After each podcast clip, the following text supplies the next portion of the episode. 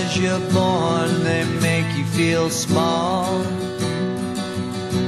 Per il rispetto del lavoro. Insomma, noi vogliamo il pane, ma vogliamo anche le rose.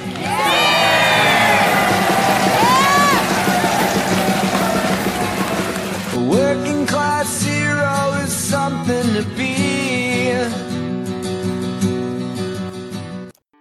Salve a tutti, siamo di nuovo qui a Il Pane Rose, la trasmissione degli operai metalmeccanici di Bologna.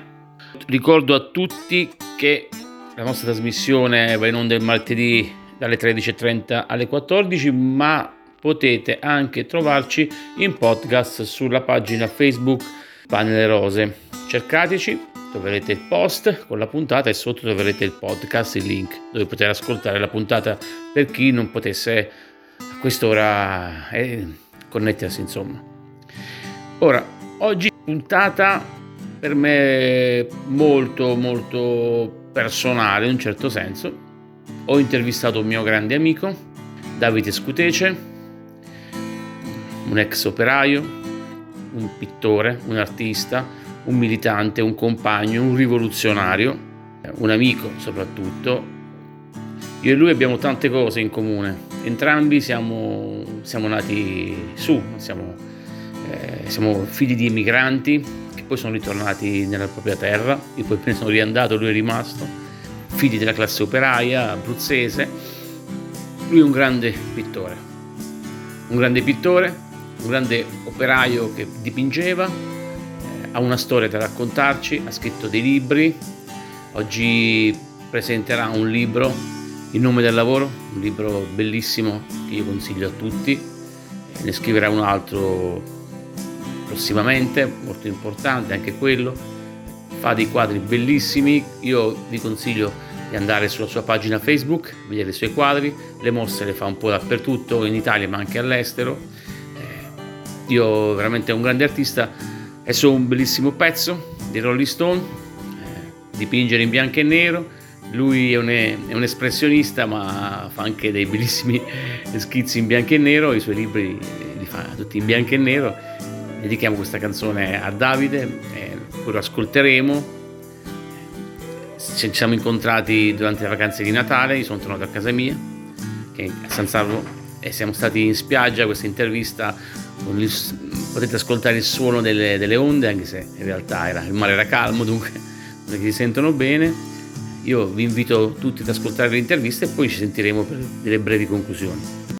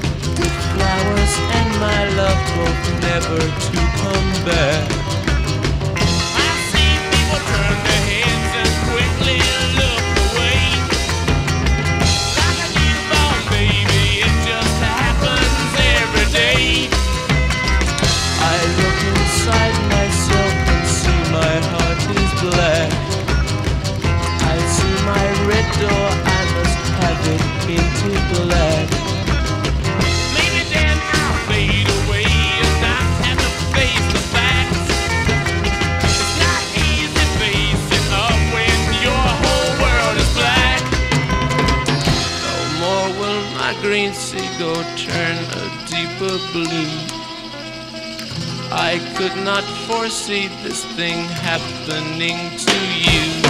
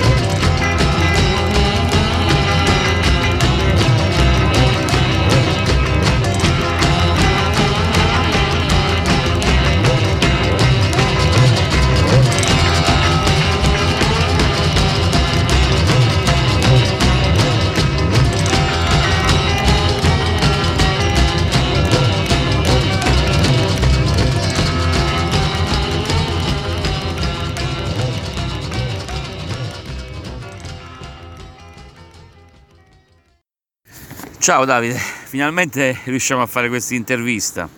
Siamo qui a San Salvo Marina, casa nostra. Davide è un amico, un compagno, un paesano, un artista, innanzitutto. Siamo qui a San Salvo Marina, col rumore del mare, inverno, nebbia. Questa intervista per noi come lavoratori metalmeccanici è fondamentale. Eh, il pane delle rose non parla solo di contratti, ma parla anche di lotte, ma parla anche di arte e l'arte legata alla lotta è una cosa che ci è sempre interessato. I grandi classici hanno sempre spiegato che insomma, dove c'è lotta c'è arte, dove c'è arte c'è lotta, quella vera, quella nostra. Allora, iniziamo subito. Partiamo dal tuo graphic novel, no? intitolato Il nome del lavoro, il libro che io ho letto l'ho guardato perché mi piacciono i tuoi disegni, anche quello che scrivi chiaramente. Ci sono dei disegni bellissimi che poi sono, sono stati anche tradotti in, in, quadri, qualcuno di quelli se non mi sbaglio, no? Sì. Eh, per noi operai quel libro lì è un pugno nello stomaco. Chiunque l'ha letto che come noi sta in fabbrica eh, ci racconta quello che, che, viviamo tutti i giorni e che molti di noi purtroppo hanno vissuto. Quella rabbia, quella cosa che tu hai espresso in quel libro per noi è stato un pugno. Ogni, qualsiasi operaio, ma anche qualsiasi lavoratore che lo legge, eh, è, è veramente ti colpisce, ti colpisce forte. Raccontaci un po' com'è nato questo libro e i tuoi quadri di questo libro. Allora, questo libro è nato, è nato quasi inconsciamente su, su, sui miei scarabocchi. Lo scarabocchio di solito lo uso per sfogo, per sfogo, per sfogo di rabbia, di, di dolore, di, di, partecipazione. E quindi nasce dopo aver vissuto un, mezzo secolo, un quarto di secolo, diciamo, in un'azienda molto grande nazionale, che era Fiat, puoi dire, puoi dire. Sevel. Sever Val di Sangro e lì ho subito il cambiamento da, da prima del 2006, prima del 2006 che nel libro lo chiamo Avanti Marchion, dove il, l'operaio era, era unito, era, si partecipava sia agli scioperi, sia ai congressi, alle assemblee. Invece poi dopo il 2006 con l'avvento di, Mar- di Marchionne, le leggi Marchionne hanno cambiato proprio il sistema operaio, quindi l'essere umano non aveva più dignità, diciamo. Quindi su questo lo, alcuni disegni infatti sono stati fatti nella fabbrica, quei momenti di assemblea, quei momenti in cui eh, il mio racconto era più, era più facile esprimerlo, era, era, era più facile oppure era più giusto disegnarlo per uno come me che disegna sempre. Certo, allora, nella tua storia di artista in fabbrica c'è la, la tua vicenda umana, il licenziamento. Eh, per forza di cose io l'ho vissuto anche diciamo indirettamente, ma anche direttamente. Nella tua lotta di militante operaio in fabbrica eh, cos'è rimasto? Nelle tue opere, io ho visto i tuoi quadri, ho potuto vis- visitare le tue mostre, eh, ci sono tante cose che mi ricordano quel periodo, no? Quel periodo triste che poi è successo quando ti hai licenziato, famosissimo, no? Sì, allora io, sono un artista espressionista, quindi esprimo quello che provo. Quindi in quel momento che provavo quel disagio, quel, quell'essere non accettato da, dall'azienda, che poi era, era, un lavoro che facevo io, mi alzavo alle 4 di mattina per andare a lavorare, quindi non è che andavo a rubare qualcosa, però mi sentivo sempre allontanato da, da tutti, dall'azienda, da, dai colleghi o o chi era più lecchino, insomma. Mi sono sentito un po' allontanato e questo l'ho raccontato con i miei dipinti, sì, cioè, ci sono dei dipinti molti, capito? pure quando mi facevano le lettere di richiamo dipingevo, la lettera di, di richiamo la dipingevo in una tela, la raccontavo in una tela. Poi avevo anche i miei frutti economici da quella tela, quindi ne sorridevo di quella multa di due ore. Ne hai prese tante, io me lo sì, ricordo. Sì, ne ho prese tante perché comunque ero, eh, sono sempre stato un rivoluzionario. Eh, lo so. Non, non ho mai abbassato la testa, ho cercato sempre di non abbassare mai la testa. E la Fiat ti ha punito per questo. Un artista rivoluzionario all'interno di una fabbrica come la Sevel, che doveva diventare una caserma, tu non potevi essere lì dentro, non potevi per loro vivere lì. No, no, perché, perché, comunque facevo comune anche con gli altri, cioè cercavo di coinvolgere anche le persone che avevano meno, meno conoscenza de, dei diritti, meno conoscenza delle cose, quindi cercavo di coinvolgere anche persone. E quindi per questo stato, per loro è stata una cosa non ti hanno perdonato la- quello che eri, quello che lo- e loro volevano cambiare e tu l'hai, scritto, l'hai, l'hai dipinto e l'hai anche scritto quello che loro volevano far diventare gli operai in Sevel eh, e tu eri con, tu come tanti altri non eravate in linea con la, la linea Marchion. Sì, sì, eh, sì, sì, la linea Marchione che, che ha tolto la dignità togliendo le pause, togliendo le ferie, la quattordicesima, quindi no- non era più un lavoro da operaio dipendente come ci avevano insegnato i nostri genitori. Certo. Facendo otto ore di lavoro tu finisci il tuo, il tuo turno e stai a casa, sei fuori dai tuoi pensieri. Invece con quell'atteggiamento i pensieri brutti sono an- anche a casa, prima di andare a lavorare, prima di, eh, durante la giornata, tu- diciamo, quindi diventa un, un impegno così pesante che non è più un impegno operaio, almeno Certo. secondo me. Era Ho visto questo. una caserma, una caserma, una prigione, sì. tu l'hai dipinta così, c'è bellissimo il quadro in cui prende fuoco a un certo punto la Sevel. Sì, diciamo. sì, quello fu, fu un quadro che ho fatto di, di 1,50 m per 1,50 m che racconta il momento in cui mi è arrivata la lettera a casa, perché quando mi licenziarono non, me lo dissero in faccia, mi arrivò la lettera a casa il 15 di agosto. Mi arrivò la lettera da firmare il 15 di agosto e quindi in quel momento sape- mi aspettavo questa lettera e dissero che con quella goccia di paraflu che avevo fatto cadere poteva prendere fuoco tutta la fabbrica Sì. e perdere la grande azienda. Sì. E quindi in quel momento ho dipinto una fabbrica che prendeva fuoco di 1,50 m, molto veloce, è stato proprio di cuore. Poi quando dipingo il mio cuore rallenta. Io spero che quel quadro diventi una bandiera. Un giorno, un giorno che sarà, che dovrà arrivare per forza, quel quadro lo troveremo in tanti posti, non solo in Italia ma all'estero anche, dappertutto, in tutte le manifestazioni. Speriamo Ma, che accada questo. eh, spero, io poi quando faccio un quadro lo faccio sì per, sì- sì per la cultura e non, non per me stesso, cioè per essere importante io, diciamo, voglio dare un pensiero che, che forse io ho visto e gli altri non hanno visto, non, non per demerito, anzi forse per demerito mio. Senti, allora adesso però, eh, siccome io ti seguo, tu sei anche seguito tantissimo, stai, scri- stai scrivendo anche, eh, dovrai scrivere anche un altro libro, stai facendo un sacco di quadri, però tu sei anche una persona che fa un sacco di riflessioni su quello che accade, no? E io sono rimasto molto colpito da- dalle recensioni che hanno fatto alcuni sul tuo libro, no? In nome del lavoro, in cui addirittura hanno detto che eh, questi critici letterari hanno detto che il tuo libro ricorda ambientazioni orwelliane, 1984, oppure mondi dis- distopici come quelli di Huxley in Brave New World, cioè in cui veramente sia Orwell che ha scritto quel libro che anche Huxley hanno raccontato un mondo che oggi sembra non più così utopico. Tu su questa cosa qui sei molto critico, io ho letto molte cose che tu hai scritto su quello che sta accadendo oggi. Cioè, cosa ci puoi dire? C'è la tua arte oggi, quello che accade, cosa, tu come artista cosa stai notando?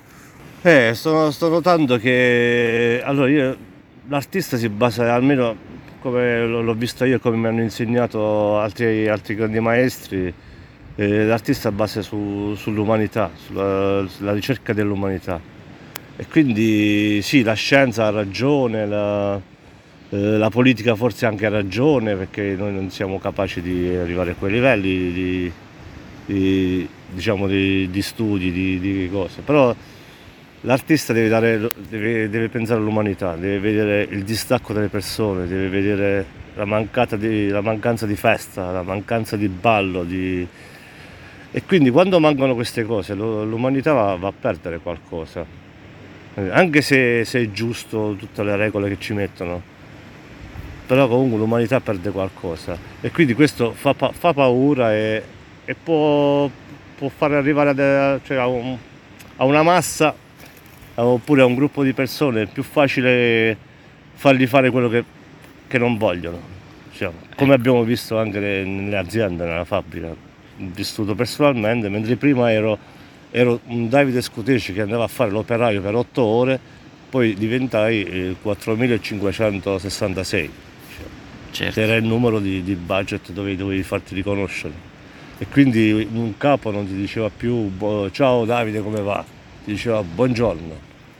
Eh, Dal giorno prima al giorno dopo. Quindi disumanizzazione. Quindi, disumanizzazione. Cioè, 1984, Sì, proprio sì. quel- ecco perché l'hanno, l'hanno- avvicinato a quel libro, il tuo. Sì, sì, quando, quando c'è un, principio che sembra essere più importante dell'umanità, allora questo un po' mi fa paura da artista. mi E oggi lo paura. stai vedendo.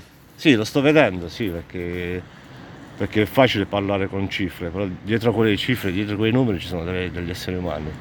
Eh, Tu ti sei definito un rivoluzionario, io ti ho sempre considerato lo stesso rivoluzionario, tu lo sai, poi su questa cosa qua andiamo molto d'accordo. Tu cosa vedi nel futuro, secondo te? C'è speranza? Il cambiamento? Ma la speranza c'è, c'è- c'è sempre, perché poi molte, cioè, molte storie brutte del passato sono cambiate, cioè, l'uomo lo, lo vedo più, più tranquillo, anche con questa pandemia in confronto alla peste, diciamo, c'è un po' più di umanità, almeno tra, di, almeno tra di noi, tra le persone che incontri per strada, capito? anche cioè, su- sull'odio che c'è sui social, per esempio, io per strada non lo- non lo vedo. Quindi quando esci la gente mi saluta come, con un abbraccio, con un sorriso, capito? anche se è un abbraccio eh, Distanziato. no- eh, distanziato. Vabbè, noi siamo anche nella terra della Brigata Maiella, siamo anche persone che da piccole cose possono fare grandi cose. E tu sei uno di questi, Davide, Eh, ti ho sempre considerato così. grazie, no, no, ma non l'ho fatto, non, non l'ho fatto per essere No, uno. ma anche sì. come non lo fecero loro, il Brigata Maiella mica lo fecero per diventare famosi. No, lo fecero no, perché per- era giusto farlo. Sì, sì, perché è giusto farlo, per, per l'umanità, ti ripeto, per, per essere libero di pensare, libero di, di dire quello che, quello che è giusto.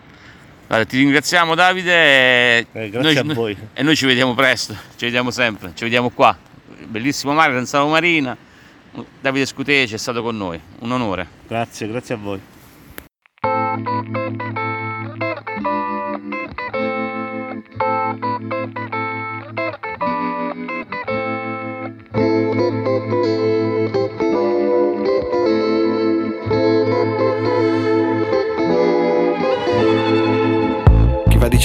Che ora sembro pazzo, come la gente del palazzo. Se mi incrocia per le scale mi saluta con un cenno veloce, grande imbarazzo. Eppure era così un bravo ragazzo, già. Ho sentito commentare la vicina, tutta la famiglia è strana, quindi per favore stai lontana, mormorava quasi per rassicurare la bambina. Forse pensava mio padre morto suicida. Due anni dopo che la sua azienda è fallita, quando la banca in sei mesi gli ha pignorato una vita di sacrifici, di sangue e fatica. L'investimento sbagliato l'ha suggerito, proprio il consulente che dopo un mese è sparito. Ho chiesto al suo capo, cercato in ufficio. Nessuno si è scusato, nessuno si è mai pentito. Non si è pentito chi mi ha licenziato, perché ha solo seguito leggi di mercato. E quando ha delocalizzato ha salvato l'azienda, quindi di fatto è un eroe, non si offende, ognuno ha gli eroi che si merita. Ho già passato il capo alla predica e resto in mezzo a questi poveracci che non hanno un eroe, anche per loro sono di un'altra razza, son bombarolo. Adesso basta sto giro deciso, non ho più voglia di fare buon viso. Ho sopportato e mi avete deriso. Adesso basta sto giro deciso. Adesso basta sto giro deciso. Preparato anche un piano preciso. Quest'odio non è mio per inciso. È solo l'odio che mi avete iniettato mi ha quasi ucciso. Per strada tante facce non hanno un bel colore. Qui chi non terrorizza si ammala di terrore, di paura trasuda il televisore. La paura è la briglia dell'elettore. Però questa paura è un po' meschina in effetti. Si concentra solo su certi gruppetti. E io sono tranquillo, non desto sospetti. Da uno così bianco tu non te l'aspetti. Intellettuali d'oggi, idioti di domani, opinionisti da talk show tra casi umani, parlano di gente stanca di scendere in piazza tra colpo di stato e colpo di grazia. Discoverò i nemici per voi così distanti, e dopo averli uccisi sarò fra i latitanti, ma finché li cerco io i latitanti sono loro. Ho scelto un'altra scuola, son bombarolo. Adesso basta sto giro deciso, il colpevole ha un nome preciso, ho protestato e mi avete deriso. Adesso basta sto giro deciso, adesso basta sto giro deciso. Ho preparato con piano preciso e quest'odio non è mio per inciso. È solo l'odio che mi avete iniettato e mi ha quasi ucciso. Così pensava forte un trentenne disperato, se non del tutto giusto quasi niente di sbagliato. Pensava ad alta voce, incantato, incazzato, aspettando il gran finale agognato.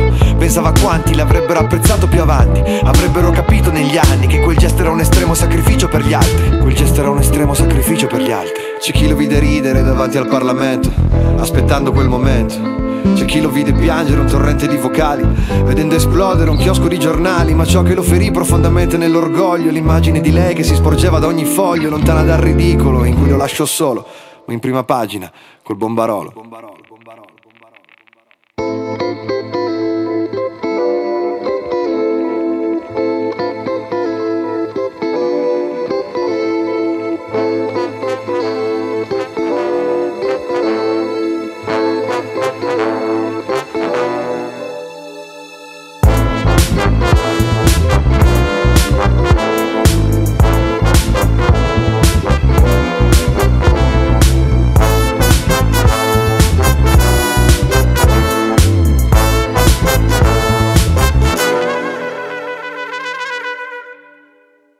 Allora, abbiamo ascoltato il buon Barolo, di, bellissimo pezzo di Faber Nostrum.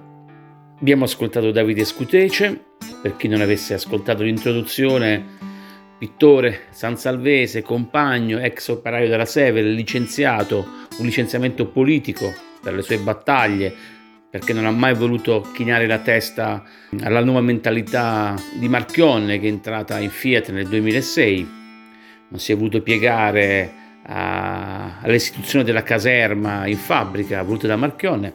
Ci ha raccontato Davide del, del libro che ha scritto proprio per raccontarci quel periodo, il prima e dopo Marchionne in fabbrica. Si chiama Il nome del lavoro, io lo consiglio a tutti. Basta che andate sulla sua pagina di Facebook, troverete il modo per poterlo acquistare eh, nella sua pagina di Facebook troverete un sacco di, di quadri che lui mh, ha dipinto. Nel post della, della, puntata di oggi ho messo chiaramente perché piacciono più a me. Ci sarà un nuovo libro che uscirà. Eh, io non so nemmeno di cosa parla, non me ne ha voluto eh, parlare. Ai lati si chiamerà. Sarà sicuramente qualcosa di particolare, di esplosivo. Penso che si parlerà di quello che sta succedendo adesso in Italia. Eh, io ho solo una cosa da dirvi, l'intervista a chi l'ha ascoltata parla chiaro. Eh, Davide ha una visione sua, un artista impegnato che, come tanti artisti espressionisti, riesce a mettere nei suoi quadri quello che lui vede, quello che lui sente e spesso lui, siccome è anche un pittore di strada, eh, Davide lo trovate sempre in strada, non è un pittore che è chiuso nel suo studio a dipingere, lo troverete nei momenti più impensati, in un bar in mezzo alla gente, nei bar più assurdi, nei, nei posti più incredibili, in spiaggia, al mare, dappertutto, dovunque girerete, troverete nelle mostre più fighe di Shanghai e New York nella mostra più semplicissima in un bar fatto in un bar piccolissimo di Vasto, di Ortona o, o di Cupello, di San Salvo senza nessunissimo problema, lui non ha problemi, lui va ovunque, parla con chiunque e cerca di vivere la vita il più possibile, di viverla pieno tra la sua gente, tra i compagni e tra di noi. Ecco perché i suoi quadri sono così belli, sono venduti, sono amati da tutti, ecco perché è stato importante intervistarlo e raccontare la sua storia. Quel libro, è, come ho detto, è un pugno nello stomaco di tutti noi lavoratori metalmeccanici. Racconta uno spaccato. Il 2006 è vero, è stato uno spartiacque.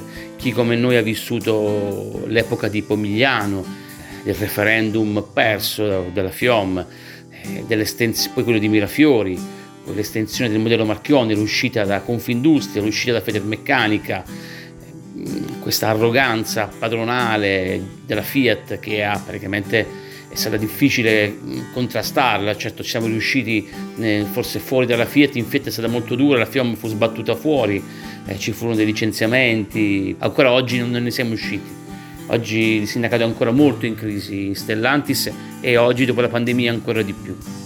Certamente Davide ci dà delle, delle, delle, anche della speranza, in un certo senso. Lui è ottimista, anche se ne ha passati tutti i colori. Sa che la situazione è difficile, ma confida nella gente, anche nelle, nelle, nelle persone che, che, ci circondano. E anch'io sono come lui ottimista, io penso che i lavoratori eh, possano farcela. Noi ci hanno insegnato, come diceva anche Battiato, a noi abruzzesi, vedere anche l'alba nell'imbrunire questo ce lo insegna la Brigata Maiella, nel momento più difficile non hanno, non hanno avuto paura di, di, affrontare un nemico enorme, loro erano piccoli pastori, hanno avuto il coraggio di, di affrontare un grande mostro e hanno dimostrato a tutti che si può fare. Gramsci lo diceva, l'ha sempre detto che comunque sì, anche nei momenti più bui bisognava preparare la riscossa e non buttarsi giù. questo è il messaggio che noi vogliamo mandare con questa puntata e un artista come Davide ci può dare una mano. Vi ringrazio a tutti e ci sentiamo per la prossima puntata.